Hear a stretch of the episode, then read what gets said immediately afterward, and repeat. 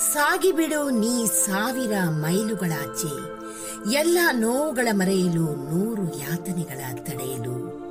ಹೋಗಿಬಿಡು ನೀ ಕಡಲಿನಂಚಿಗೂ ಆಚೆ.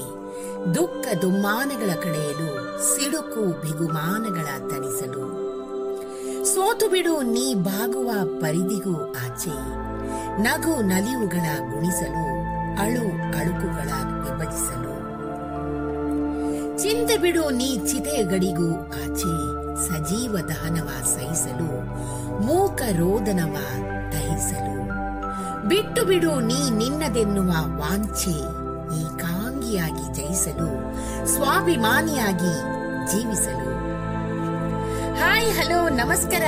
This is Mrs Rekha Upadhya ನನ್ನ ಅನುಭವಗಳು ಪಾಡ್ಕಾಸ್ಟ್ಗೆ ನಿಮ್ಗೆಲ್ಲರಿಗೂ ಸ್ವಾಗತ. ಬನ್ನಿ ಸ್ನೇಹಿತರೆ ಇವತ್ತಿನ ಈ ಹೊಸ ಸಂಚಿಕೆಯಲ್ಲಿ ನಾವು ಪ್ರಜ್ವಲ ಶೆಣೆಯವರು ಬರೆದಿರುವಂತಹ ಪಯಣ ಅನ್ನೋ ಕವಿತೆ ಹಾಗೂ ಇದರ ಭಾವಾರ್ಥವನ್ನ ಕೇಳಿ ಆನಂದಿಸೋಣ. ಹಾಗೂ ಕಲ್ತ್ಕೊಳ್ಳೋಣ. ಪಯಣ. ಇದು ಬದುಕಿನ ಸಂದಿಗ್ಧ ಹಳೆ ಅಧ್ಯಾಯಗಳ ಕತೆ.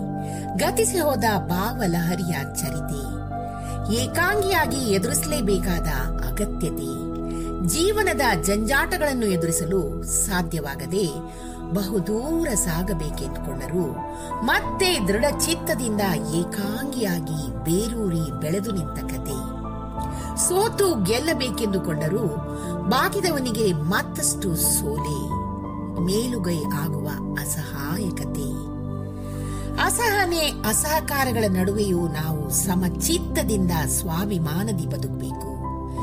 ಯಾರು ಜೊತೆಗಿರ್ಲಿ, ಇಲ್ಲದಿರ್ಲಿ, ಏಕಾಂಗಿಯಾಗಿ ಜಯಿಸಲು, ಜೀವಿಸಲು ಕಲಿಬೇಕು. ಪ್ರತಿ ಕ್ಷಣ ಬದಲಾಗುವ ಸಂಬಂಧಗಳಿಗೆ ದಾಸರಾಗದೆ, ಸವಾಲು ಬಂದಂತೆ ಸ್ವೀಕರಿಸುವ, ಎದುರಿಸುವ ಪಯಣ ನಮ್ಮದಾಗಬೇಕು ಎಂಬುದೇ ಈ ಕವಿತೆಯ ಆಶಯ.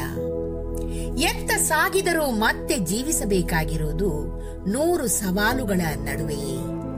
ಜೀವನದಲ್ಲಿ ಏನೇ ಸಮಸ್ಯೆ ಎದುರಾದ್ರೂ ವಿಮುಖರಾಗದೆ ಛಲದಿಂದ ಸಾಗಲಿ ನಮ್ಮ ಈ ಪಯಣ. ಏನಂತೀರ? ಈ ಒಂದು ಚಿಕ್ಕ ಮಾಹಿತಿ ಹಾಗೂ ಕವಿತೆ ನಿಮ್ಗೆ ಇಷ್ಟವಾಗಿದ್ದಲ್ಲಿ ದಯವಿಟ್ಟು ಇದನ್ನ ಲೈಕ್ ಮಾಡಿ, ಶೇರ್ ಮಾಡಿ ಹಾಗೂ ನನ್ನ ಪಾಡ್ಕಾಸ್ಟ್ ಅನ್ನ ಫಾಲೋ ಕೂಡ ಮಾಡಿ ಸ್ನೇಹಿತರೆ.